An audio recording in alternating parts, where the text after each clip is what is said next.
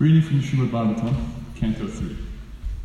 Chapter 30, Description by Lord Kapila of Adverse Fruitive Activities. Text 7. This is a very heavy chapter, so we're getting very purified. Hare Krishna indeed. Sandahyamana Sarvanga Yesham Udvahanathina उद्वहनाथना। करोति। अविरतम। मूढ़ो। दूरतानि। दुराशयः।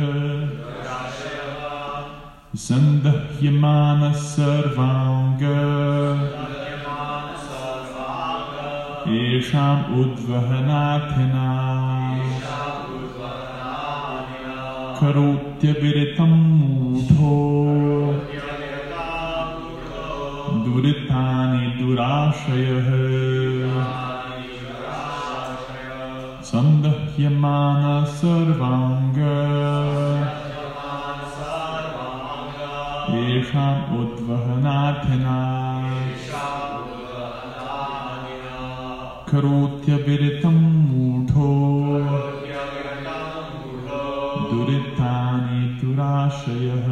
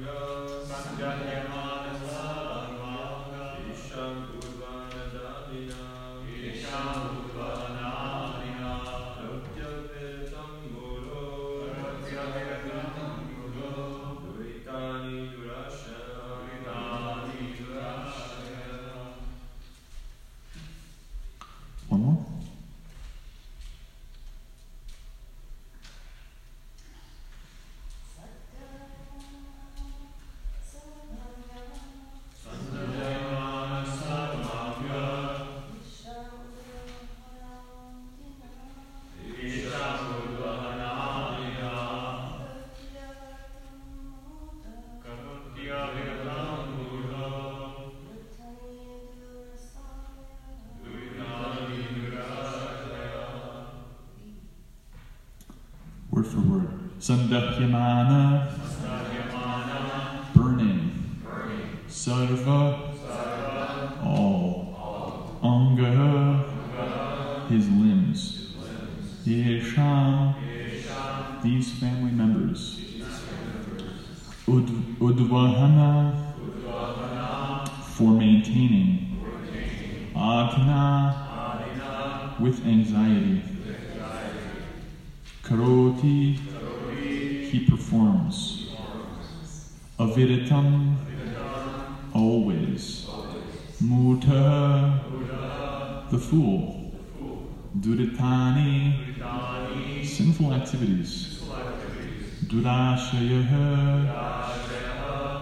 Evil minded.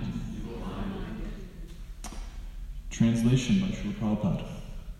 Although he is always burning with anxiety, such a fool always performs all kinds of mischievous activities with a hope which is never to be fulfilled, in order to maintain his so called family and society. Please repeat. Although he is always burning with anxiety. Such a fool. Always performs all kinds of mischievous activities. With a hope, which is never to be fulfilled. In order to maintain his so-called family and society. So this verse is referring to such a fool.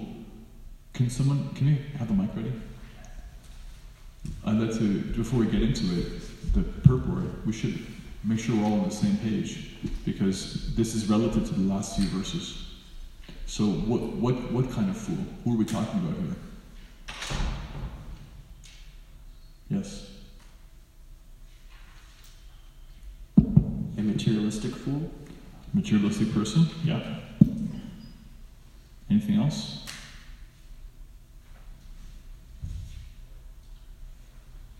One who is trying to gain satisfaction. One who is trying to gain satisfaction through the seven items that were described in the previous verse. Hmm. Spouse, children, a place, vehicles or animals, those kinds of things. Good. Anything else? That's good, that's good. That's a pretty good picture. Somebody, the previous verses talk about the materialist who doesn't know that everything that they're laboring for is actually going to be taken away by the time factor. They don't know that everything relationship to their body is impermanent. They're deeply attached to whatever happiness is available in whatever species they happen to be in. And they're never averse to that happiness which is available. And they're very little inclined to cast off their own body, even when in health. And they think themselves quite perfect in that situation, whatever it may be. Such a fool, this verse says, performs all kinds of mischievous activities with the hope which is never to be fulfilled in order to maintain his so-called family and society. Srila Prabhupada's purport, Srila Prabhupada ki jai.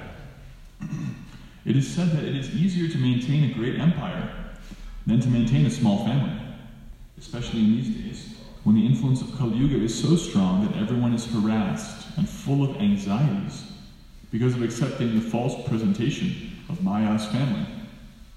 The family we maintain is created by Maya. It is the perverted reflection of the family in Krishna Loka. In Krishna Loka, there are also family, friends, society, father and mother. Every, everything is there, but they are eternal.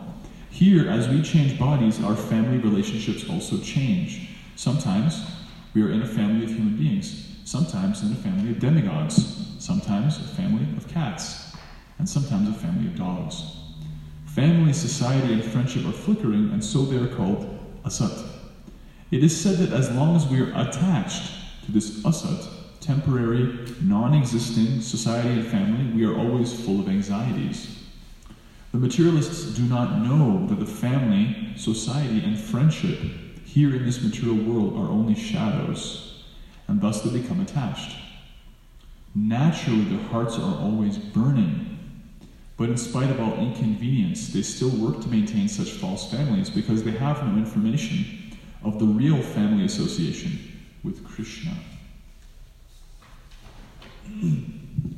Omagyanatimiranthrasya jnanam Chakshur Militam yena tasmai shri gurave namaha shri chaitanya manopishtam stapitam yena putale swayam rupa kadamahya didati svapadantikam After my respectful obeisances unto all the Vaishnava devotees of the Lord, including all of you, who are just like desire trees, can fulfill the desires of everybody and are full of compassion for all the fallen conditioned souls, like me.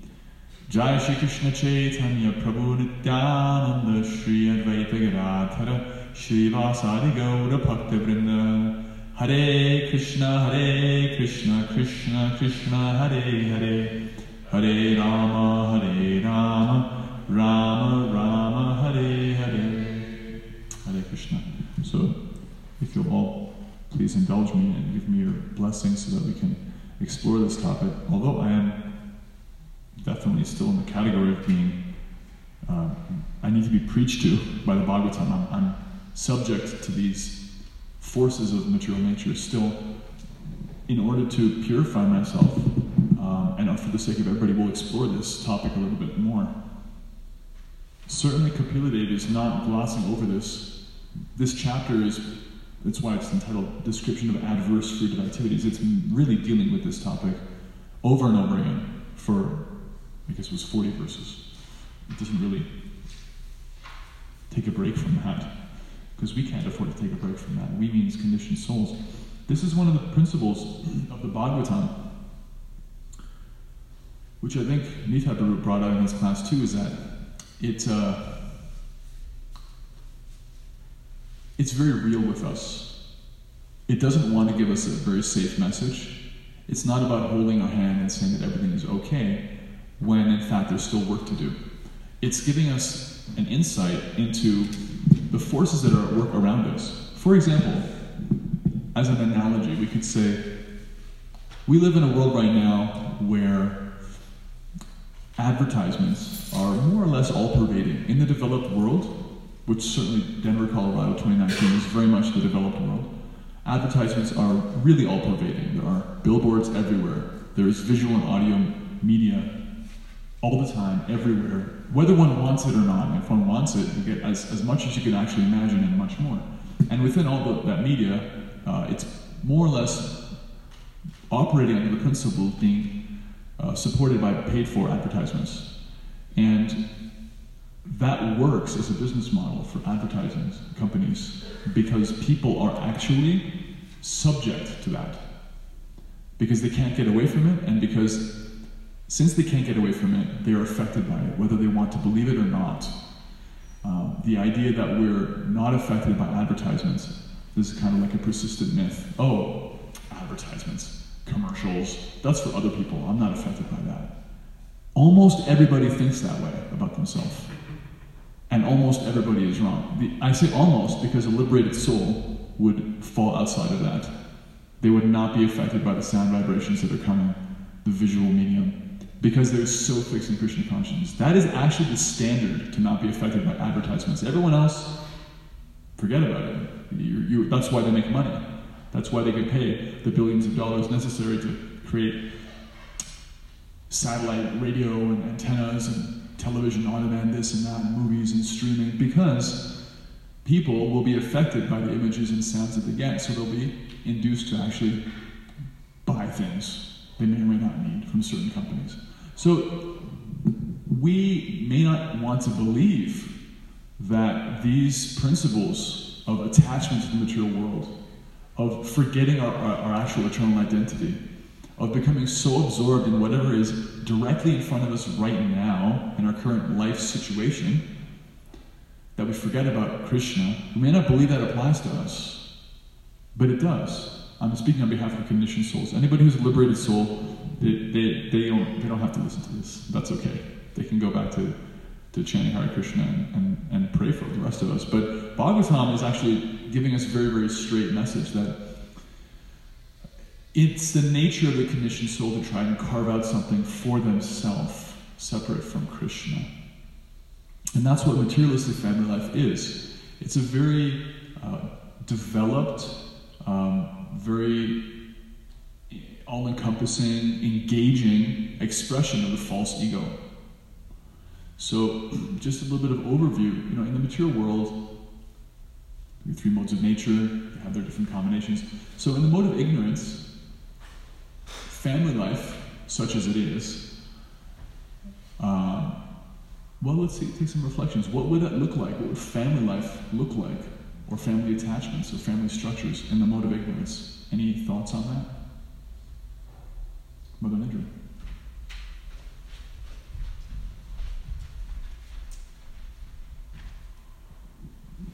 would be, uh, well, just one scenario might be uh, uh, dysfunction, abuse, and um, dysfunction, abuse. Yeah, and just uh, very uh, the relationships are, uh, of course, not based on God consciousness, but um, based on you know just trying to enjoy the lower modes, and, and a lot of times you know, just be intoxicated. Yeah. Anyone else on family life in the mode of ignorance? Uddhava Sandesh Prabhu.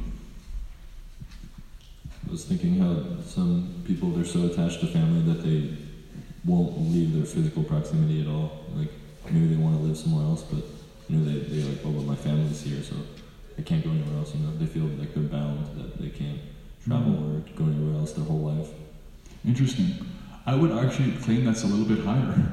In the mode of ignorance, that's more kind of passionate, although certainly that's kind of what we're talking about here, kind of deep attachment. In the mode of ignorance, the structure actually falls apart. There really is no more structure anymore. Because, uh, as Mother Nidra pointed out, you know, whatever kind of desires we have, we just act on them.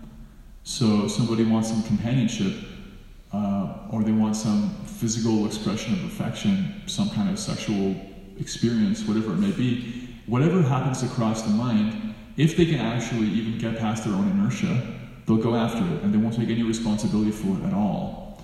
Therefore, um, the hard work that's necessary to actually maintain a family and get to the point of actually being attached to a family structure, that can't even happen because they're not willing to do it. There's irresponsibility.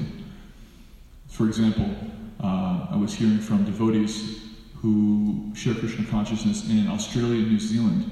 And at least in Australia, they were saying that, and this is, at least this was the case until a few years ago when I heard this, I don't see why it would have changed, other than through the preaching of the devotees. But it was very much the case that the, the, the understanding in Australian culture is that marriage is a joke.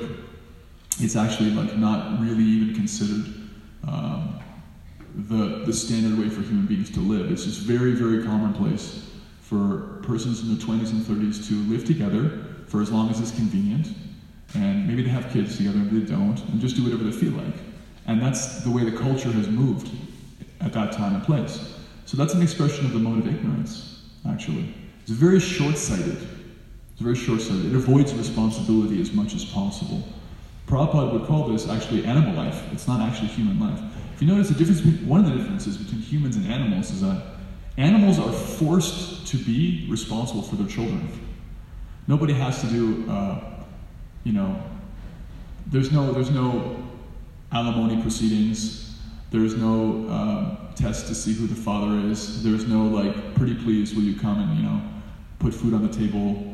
No, as soon as it's the right time of year, you want to have children, and then you have the children, and then you do whatever you have to do because you actually don't have a, a, whole lot of free will in the matter. It's what they call instinct, which means the super soul guides. Human beings who don't actually have that instinct have the choice to be responsible or not. If they choose not to, that's an expression of ignorance. So that's society in ignorance, which is kind of really where everything's going right now. In passion, actually, you start to create structures and you get deep attachment. Bhagavad Gita explains 14.7 The mode of passion is born of unlimited desires and longings was son of Kunti, and because of this, the embodied living entity is bound to material fruit of actions. So, in the purport, the mode of passion is characterized by the attraction between man and woman. Woman has attraction for man, man has attraction for woman. This is called the mode of passion. And when the mode of passion is increased, one develops the hankering for material enjoyment. He wants to enjoy sense gratification. For sense gratification, a man in the mode of passion wants some honor in society or in the nation, and he wants to have a happy family with nice children, wife, and house. These are the products of the mode of passion. As long as one is hankering after these things, he has to work very hard. The whole material world is more or less in the mode of passion. Modern civilization is considered to be advanced in the standard of the mode of passion. What this means is that the ideal that's promoted right now in, in modern society is the mode of passion. That as long as you're not in this ignorant mode of avoiding responsibility, you, you create and invest in structures of stability, then no one's going to question you what your motives are. No one's going to question you about how attached you are to your family for their own sake. No one is going to look too closely and see what kind of sins you're doing, as this verse is saying, in the name of protecting your family. And no one is really going to get in your face about are you doing of duty or personal greed? No, because you're, you're there. You're already perfect. That is the standard that material society is promoting. Therefore, Prabhupada says mature society is very much the standard of, pa- of mode of passion. Because there's those who are doing like that, they are responsible, and those who aren't, they're irresponsible. That's passion and ignorance. So, can someone speak to us a little bit about what this would look like in the mode of goodness.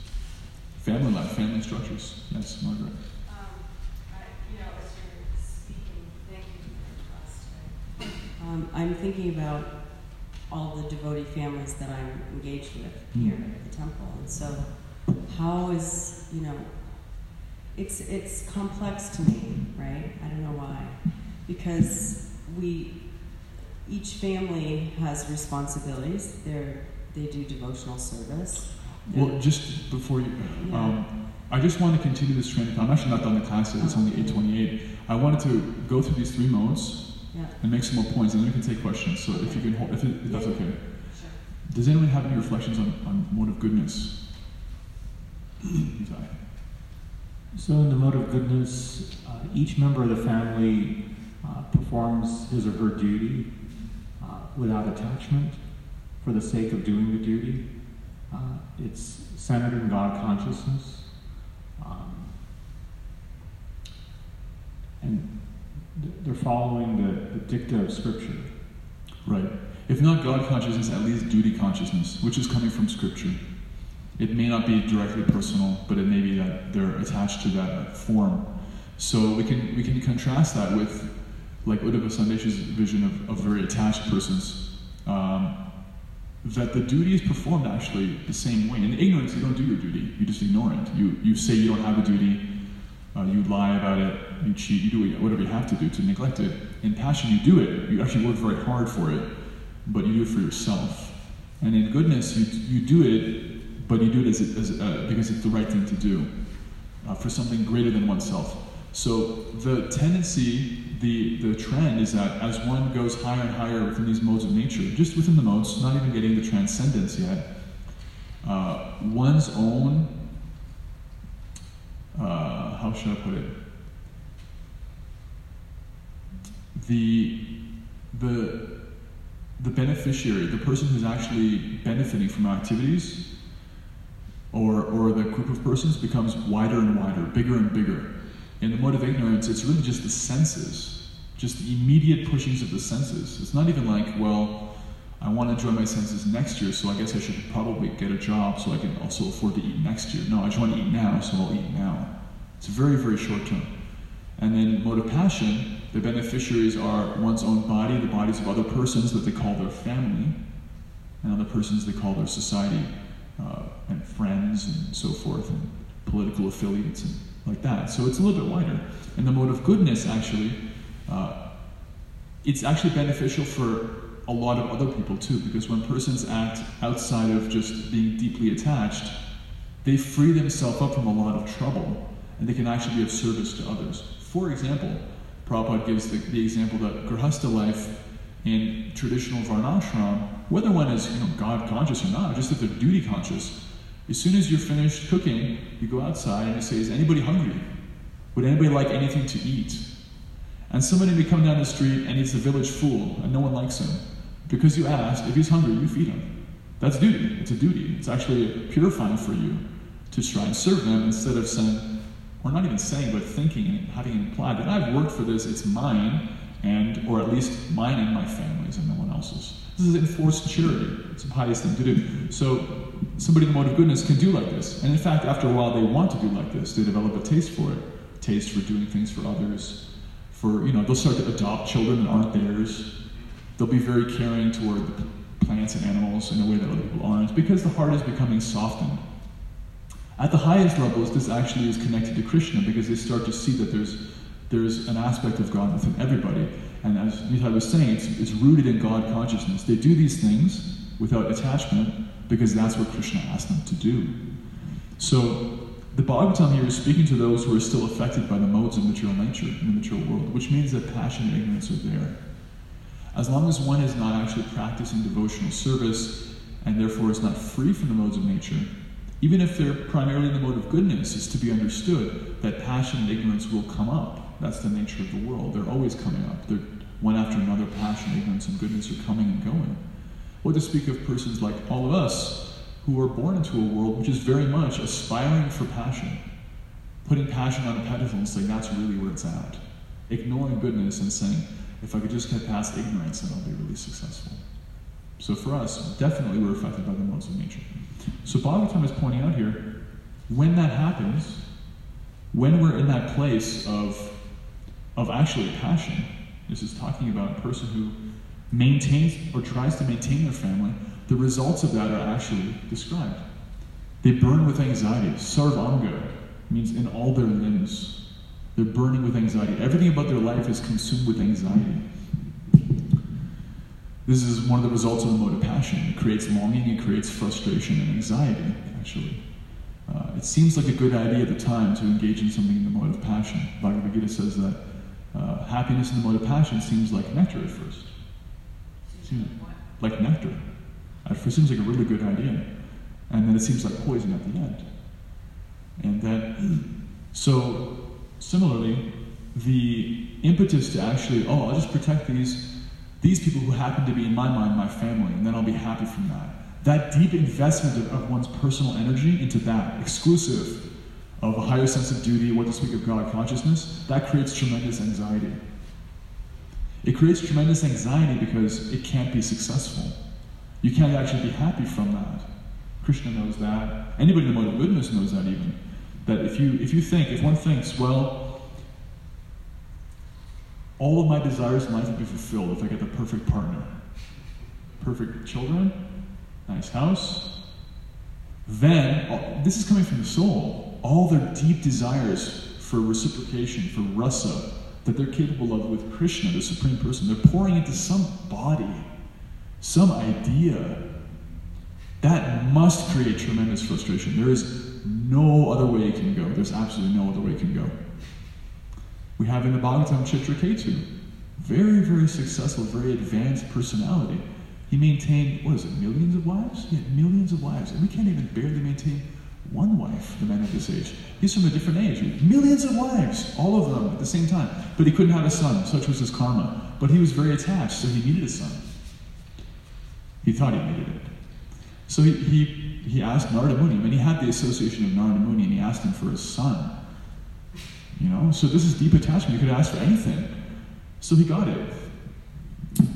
But it just created so much anxiety and, suffering for him. He had to lose that son. When, when, when he had the benediction, it was told to him, You'll have a son, but he'll be the source of your happiness and your distress. And he said, No problem, I'll take it.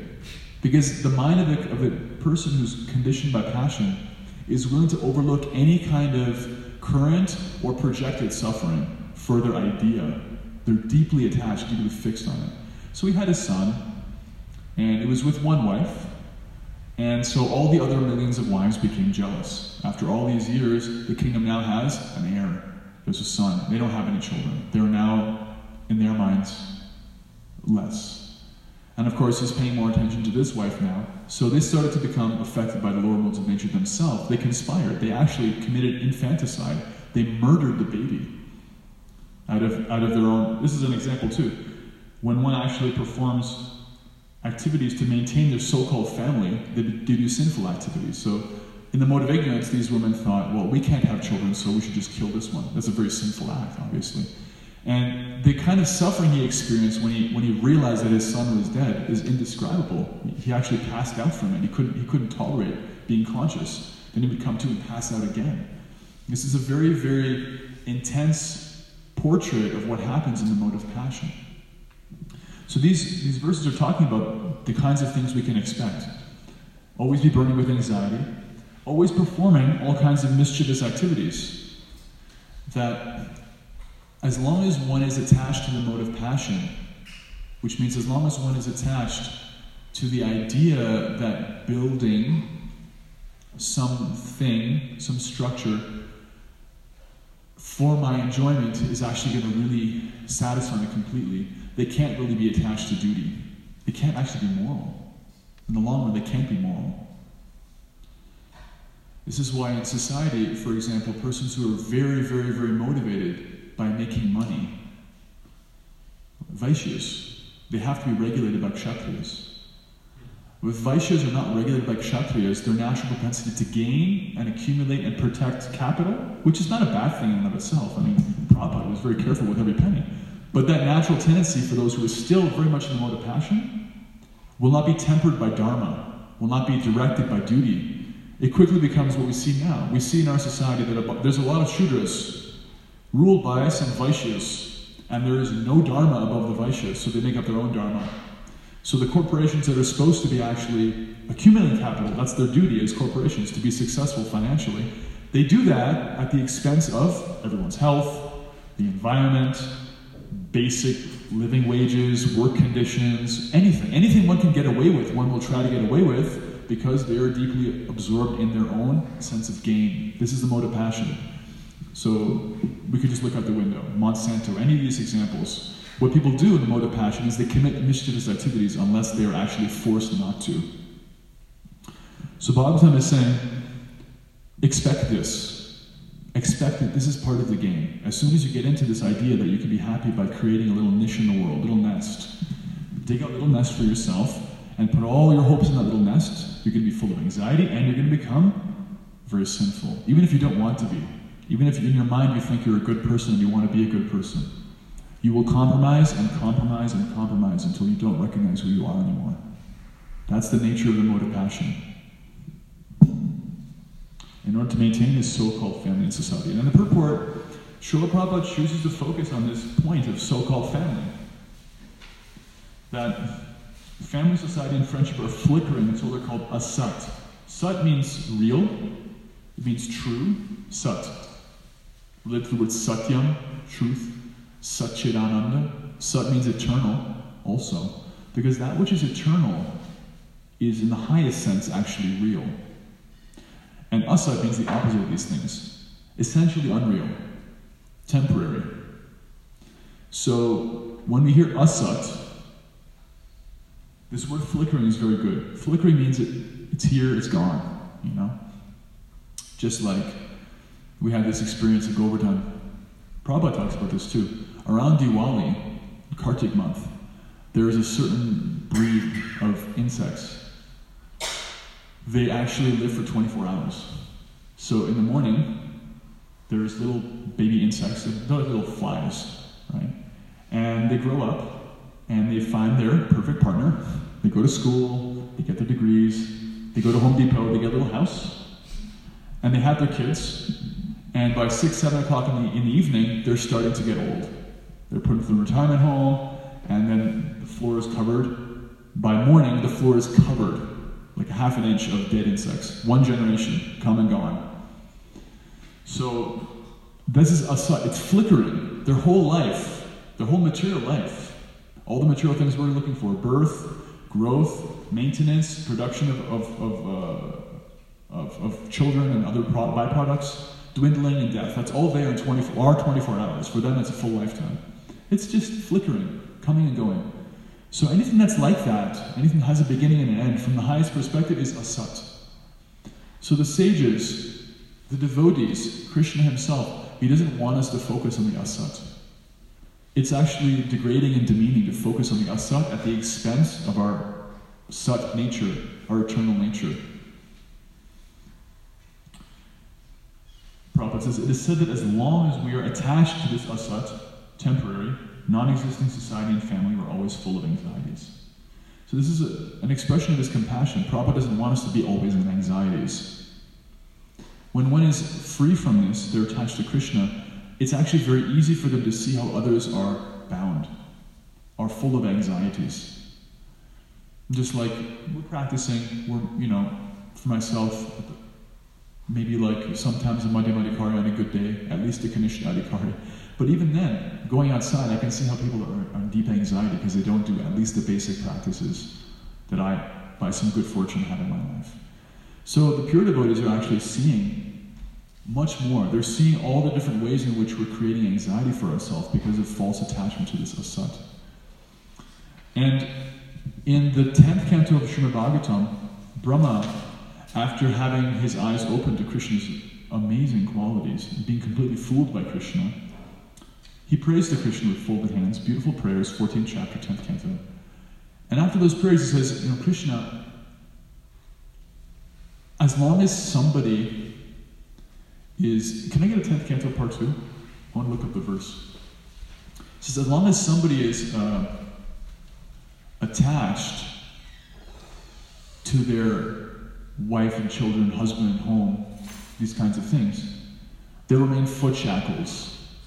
Foot shackles. And the wording there is very relevant and interesting because it says as long as they're attached. We notice in Vrindavan, is there a brahmachari ashram in, in Vrindavan when Krishna was there? Was there a bunch of brahmacharis running around, any sannyasis? Just off the top of your heads? Can you remember any? Durvasa Muni's there across the Yamuna. Yusuf and Anasuya. Anyone else? Can anyone think of any? Brahmacharis? Sannyasis? No. Everyone's married. Or their kids. This is just like very simple village life. Let's see if we can find this verse. That would be miraculous. So, everyone has a husband or wife. Everyone has a home. Everyone's cooking in that home. They have children. All these things that the Bhagavatam is saying will make you, here we go, will make you attached, will make you actually unable to practice spiritual life. But they're all the topmost devotees. Well, how does that work? The verse says, My dear Lord Krishna, this is 1, sorry, 10, 14, 36. Tavad raga stenas, Tavat kada graham graham, tava mohum krinigado, yavat Krishna natejana. My dear Lord Krishna, until people become your devotees, until they become your devotees, their material attachments and desires remain thieves, stena, thieves. Their homes remain prisons, and their affectionate feelings for their family members remain foot shackles until they become devotees. And this is the last point and the biggest point, and I think we'll take most of our reflections probably on this point because it's very practical for us. That when one becomes a devotee, the practice of transforming one's life really begins, which includes one's relationship with family, home, children, and the rest.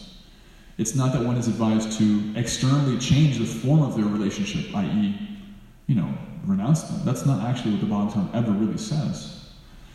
But the nature of attachment changes from the inside out, actually. One becomes detached from the sense that these persons are in my life to satisfy my desire to be whatever I think I am in my imagination, according to the modes of nature.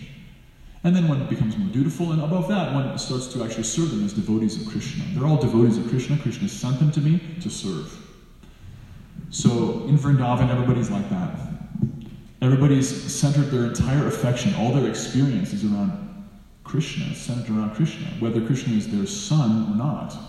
He is the darling of Vrindavan, Brajajana Ranjana. He's the giver of pleasure to all the Brajajana. Everybody there considers Krishna their son, or their, their brother, their friend, their beloved, their master. Everybody is orbiting around Krishna. So the fact that they have families is immaterial. It doesn't make a difference.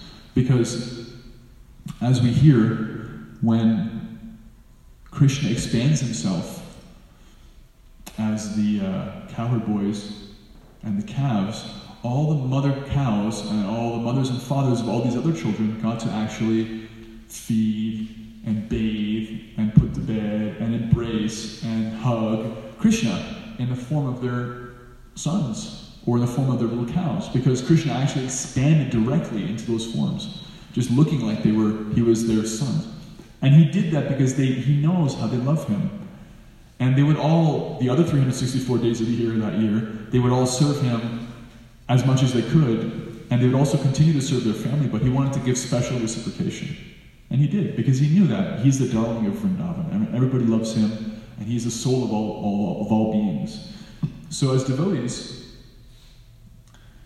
we understand this. We don't become fanatics and start to never talk to our biological families again, so forth. These kinds of um, immature understandings of how to apply these verses. Instead, we take Prabhupada's advice and we work on this principle of, of attachment. And the living entity always has to be attached. So we try to become more and more attached to Krishna. And by doing that, the, the foot shackles and prison houses of these things, which are there. I'm a brahmachari, but I have you know, parents. And I mean, I even know sannyasis who have had to circumstantially take care of like a, an alien mother. These things may be there, but the point is that the nature of the attachment changes. Queen Kunti actually prays to Krishna that please take away my attachment from my family members. She doesn't mean I want to shave my head and, and live in the forest. No, she's deeply attached to her children. But the point is, she wants to make sure that she doesn't fall into this trap that the Bhagavatam is warning us about. She can't fall in that trap, she's a pure devotee. But she's saying like this out of humility and for our instruction. I don't want to become somebody who just becomes satisfied with their family life and forgets about you. I want to see my children as your devotees. Her children are the Pandavas, so that's really easy. I want to see my own body and everyone around me in relationship to you. I don't want to ever forget that. That's her prayer. So that's that's our prayer too and our aspiration. So on that note, we'll take reflections, comments, questions. We'll start with Margaret because she's been waiting on her question for a while. Hare Krishna. Thank you for hearing. Actually, Nita answered my question, so Jai. yeah. What was it? Well, it was regarding uh, family and the modes of um, mode of nature. You know, um, I was thinking about you know how devotee families, um, you know, their everyday lives, and and so you know how is that different from?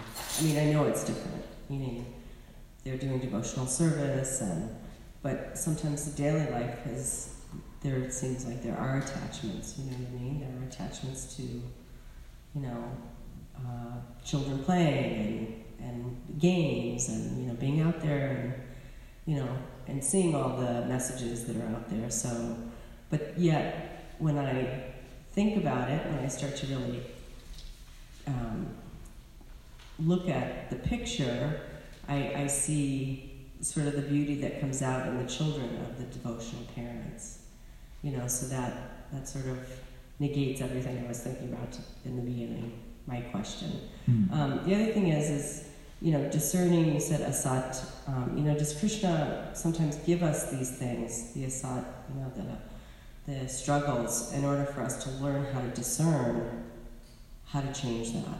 You know, does he? Is it just from outside, or is it well Maya? You know, is it is it Krishna that says, I'm going to give you this struggle because I want you to understand and I want you to look at this problem and see how you can solve it through me? Hmm. There is no outside. It's always Krishna for everybody. Yeah. And the devotee who's advancing actually starts to suspect this. Krishna is, is Krishna doing this? Just like is it, you're asking, is this actually Krishna? It is. It's actually Krishna.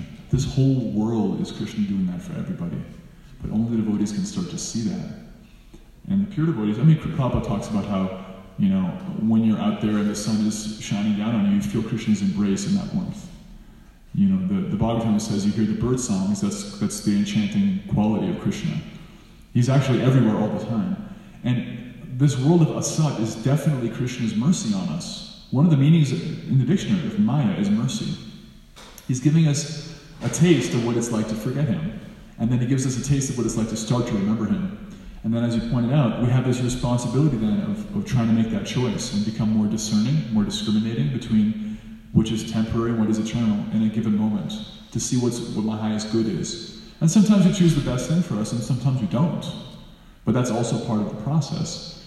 And that's not to excuse making the wrong choice, but the point is that this whole, uh, the, the options that are there, they're given by Krishna, definitely.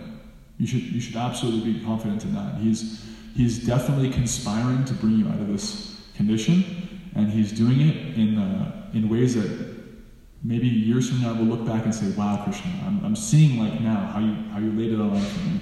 It was so subtle, so intelligent. He's so many steps ahead of us. Definitely, Bhagavatam is saying that, and the Acharya is saying that. He's leading us out. Hare Krishna. Comments, questions, reflections? Yes, Bhakti Brandon. Sorry. And Mother Nidra, did you have your hand? You can go next after. Brandon. I just liked what you were saying about um, accumulating more wealth and, and items and thinking like, oh, once I get this, that'll make me happy. Once I get that, I'll be happy.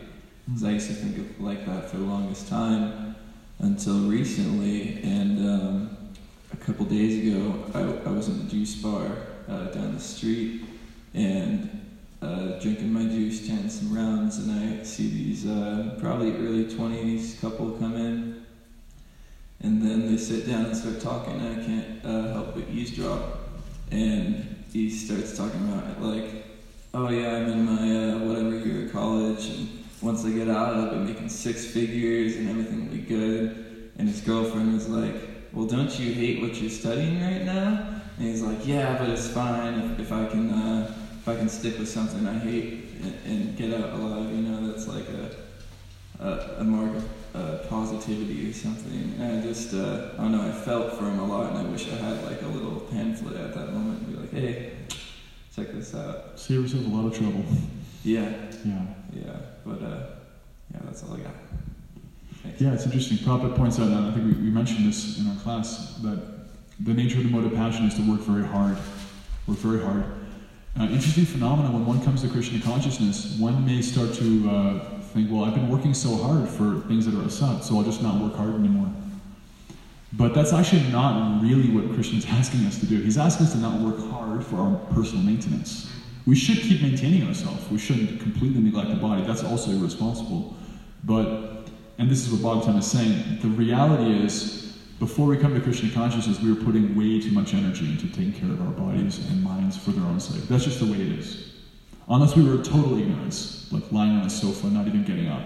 Basically, if there's any passion at all, we were over endeavoring for our bodies. So that passion that is there when we come to Krishna consciousness, we have to use for Krishna.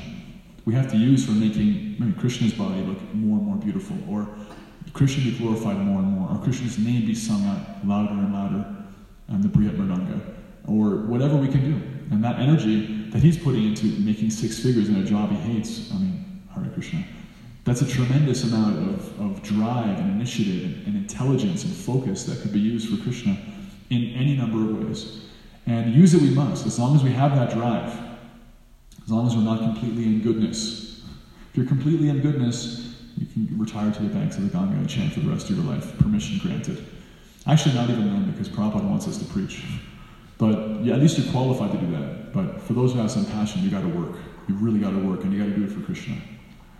So now we'll take from Mother Nidra any Um, reflections, questions. uh, highlighter um, bringing up the foot shackles, and then uh, also uh, Krishna as the darling of Vraj. And so, how do we? Um, well, I see that you're explaining that with affection to the Lord, then we can become freed from shackles. The very th- same thing, affection, can cause shackles or, um, you know, take them away. So, um, just like uh, Vasudeva, right, when he wanted to take Krishna, he was had so much affection for Krishna, and then he wants to take him to Nanda uh, Maharaj.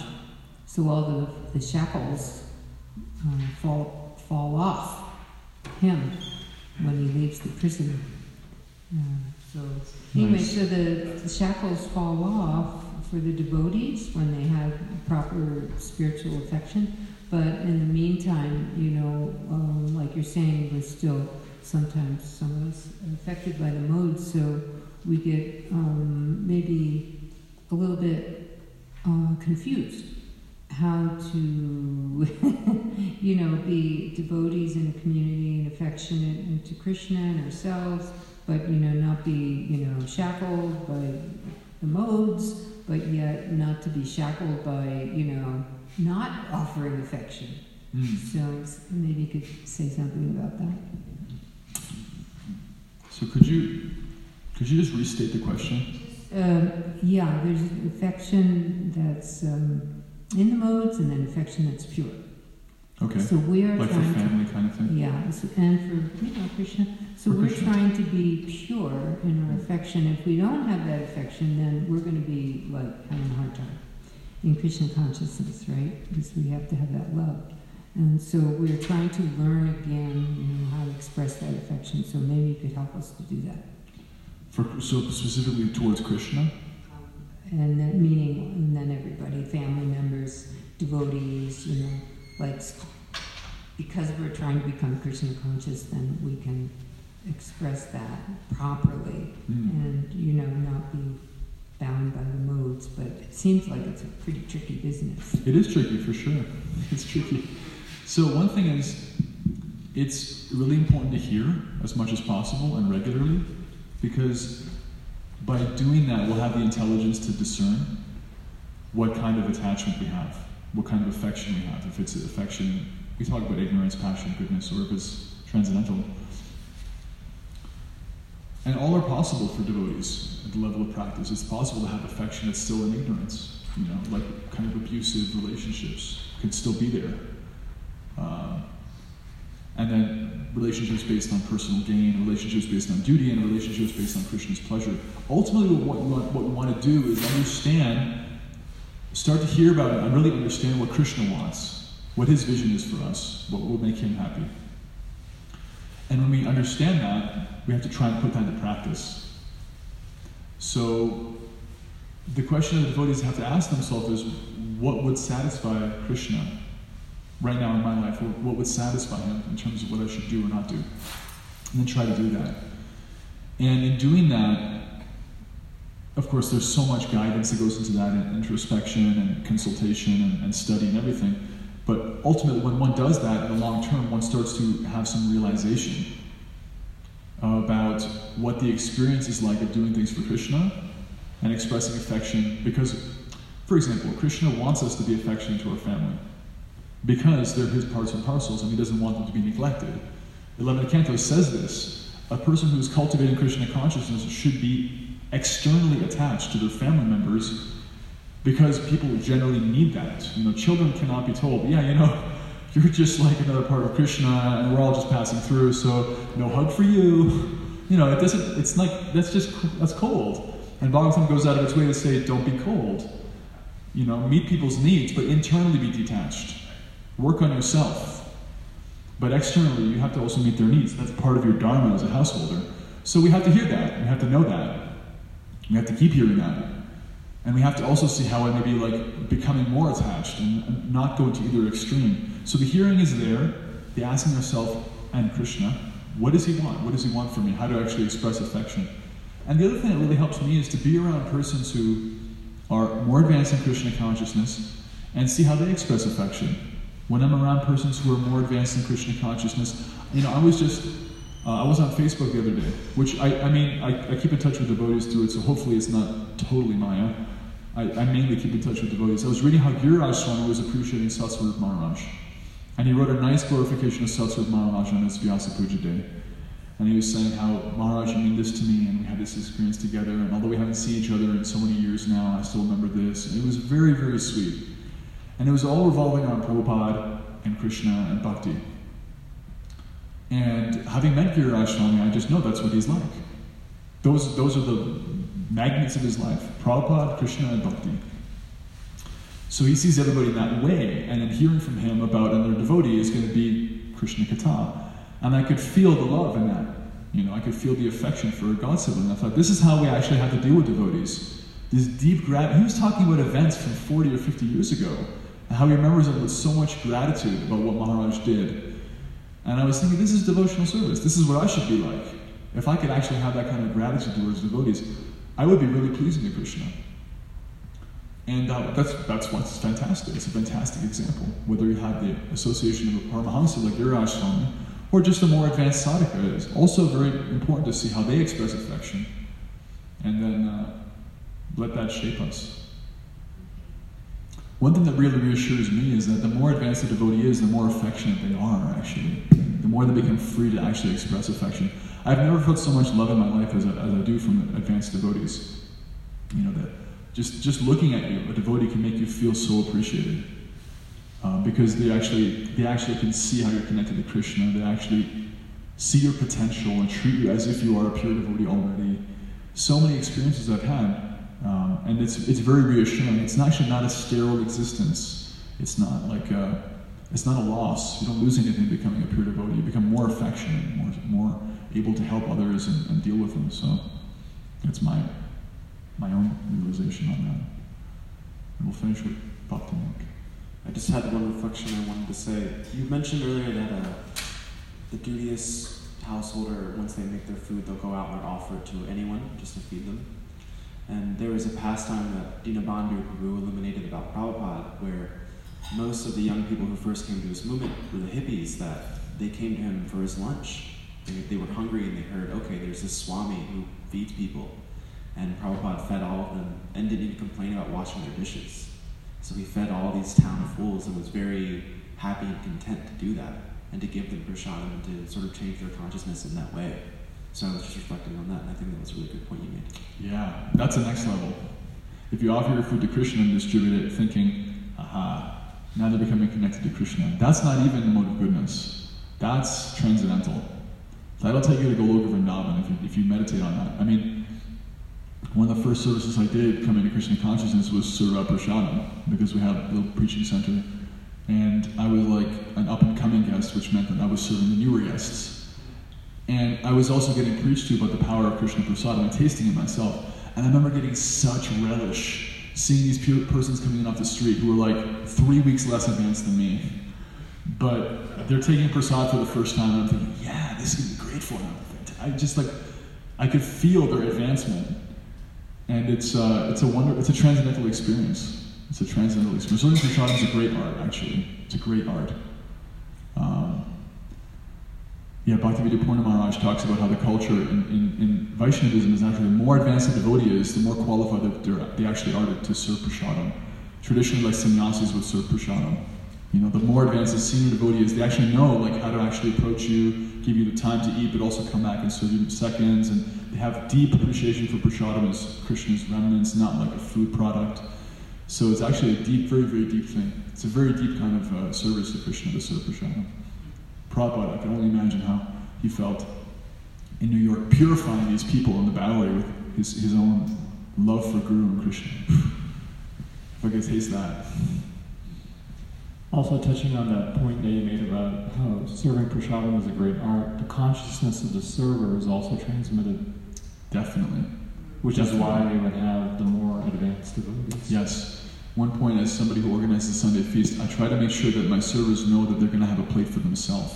Because if you're being served by somebody who's worried consciously or unconsciously, I'm going to get that nice prep, the curd subji, yeah, it just it just ruins everything. You got to be, they got to be there for you and for Krishna. And if someone's able to do that, you can feel it. That's, our goal with the server is to make people feel like they are, they're actually, you know, they're actually with Krishna, and we're all just trying to facilitate that. That's a, that's an experience they can't forget. Hare Krishna. Srila Prabhupada ki jai, Srila Bhagavatam ki jai. Krishna. Kapasam Vaishnavebhyo Namo